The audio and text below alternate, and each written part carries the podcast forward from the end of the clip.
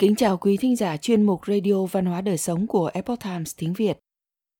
Hôm nay, chúng tôi hân hạnh gửi đến quý thính giả bài viết của tác giả Louis Bevan có nhan đề Con trai nứt đốt sống, người cha vượt qua sợ hãi nhờ đức tin. Bài viết do Thiên An biên dịch.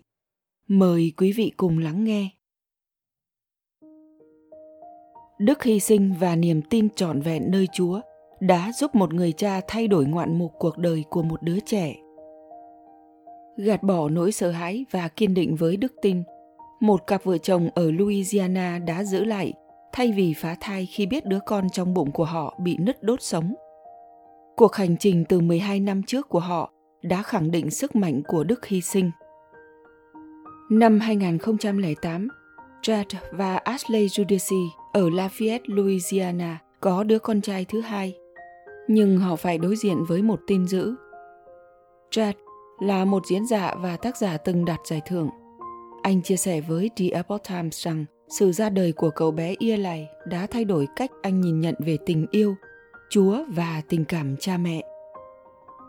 Tôi tôn kính Chúa trong suốt cuộc đời và tôi chưa bao giờ tuyệt vọng vì Ngài, Chad nói. Chúng tôi đi siêu âm thường xuyên khi có đứa con thứ hai, nhưng điều này đã biến nỗi sợ hãi lớn nhất của tôi thành hiện thực. Tôi cầu nguyện Chúa hãy thay đổi tình cảnh này, nhưng thay vào đó, Ngài dùng hoàn cảnh này để thay đổi tôi. Chúa đã khơi gợi trong tôi lòng nhân đạo và sự thiêng liêng. Khi Ashley, một y tá phòng NICU, là phòng chăm sóc tích cực dành cho trẻ sơ sinh, mang thai đứa con thứ hai, cặp đôi không nghĩ rằng sẽ có điều bất thường nào xảy ra. Chad cho biết vợ anh thậm chí còn không bận tâm đây là con trai hay con gái, cho đến khi các bác sĩ nói rằng con đã khỏe mạnh. Tuy nhiên, khi máy siêu âm bắt đầu quét, Chad thấy gương mặt của bác sĩ và Ashley đầy lo lắng. Bác sĩ sau đó rời phòng và quay trở lại với đồng nghiệp. Họ thông báo ngắn gọn cho vợ chồng Judici rằng họ nghĩ đó là con trai.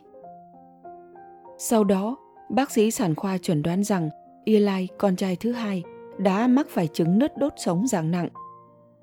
Chad nói họ từng tin rằng họ kiểm soát tốt cuộc đời của mình, cho đến khi chẩn đoán của Eli thay đổi tất cả.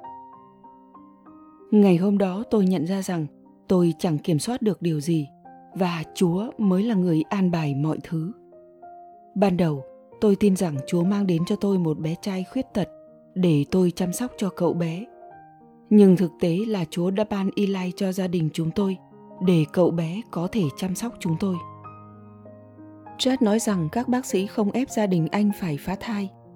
Tuy nhiên, nỗi sợ về cuộc đời sau này của con trai mình đã khiến Ashley nảy sinh ý nghĩ đó trong một giây phút yếu đuối. Những gì chúng tôi đọc cho thấy rằng 80% người gặp phải tình huống này đều chọn cách phá thai.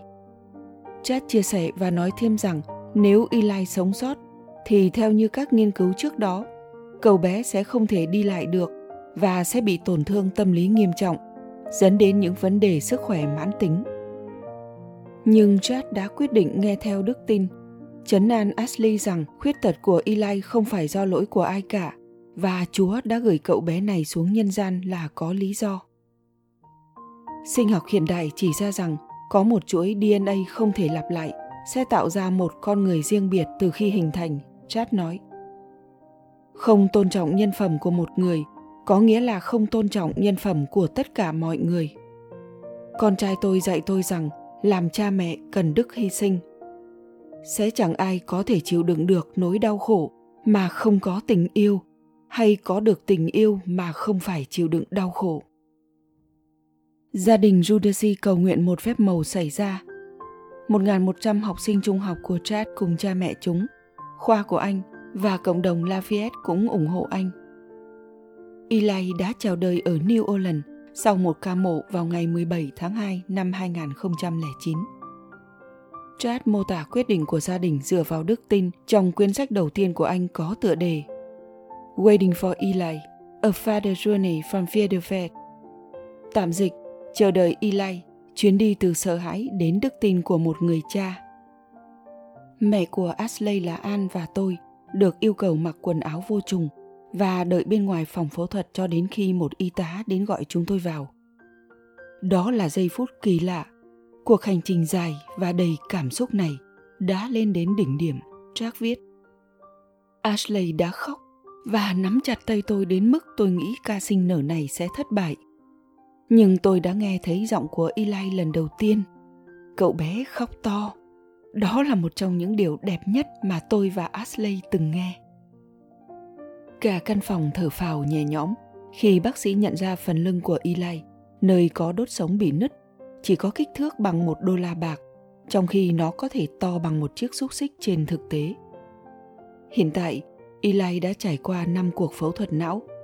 Mặc dù co giật, nhưng cậu bé thể hiện tốt hơn những gì bác sĩ kỳ vọng. Dùng nạng và khung, cậu có thể đi lại. Chad mô tả cậu bé hạnh phúc này là một người liệt cả đời nhưng lại có trí thông minh vượt trội.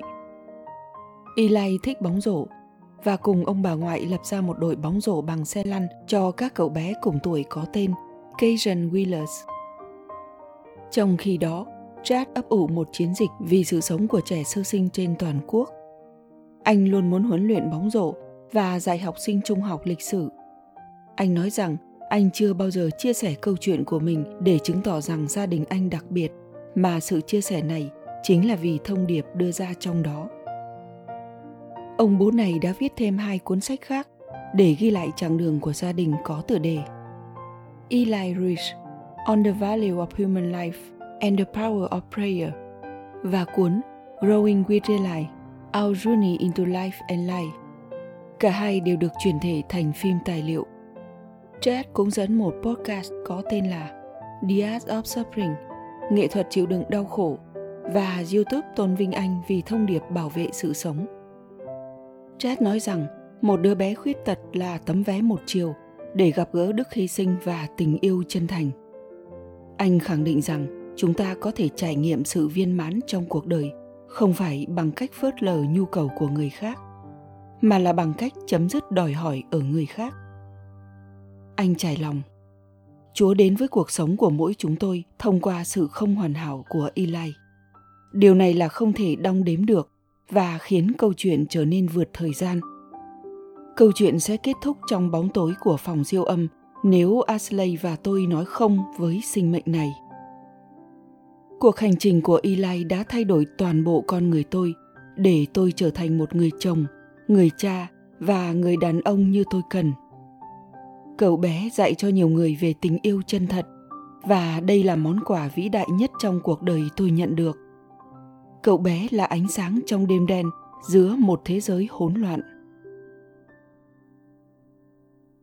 Quý thính giả thân mến, chuyên mục Radio Văn hóa Đời Sống của Epoch Times tiếng Việt đến đây là hết. Để đọc các bài viết khác của chúng tôi, quý vị có thể truy cập vào trang web epochtimesviet.com. Cảm ơn quý vị đã lắng nghe, quan tâm và đăng ký kênh. Xin chào tạm biệt và hẹn gặp lại quý vị trong chương trình lần sau.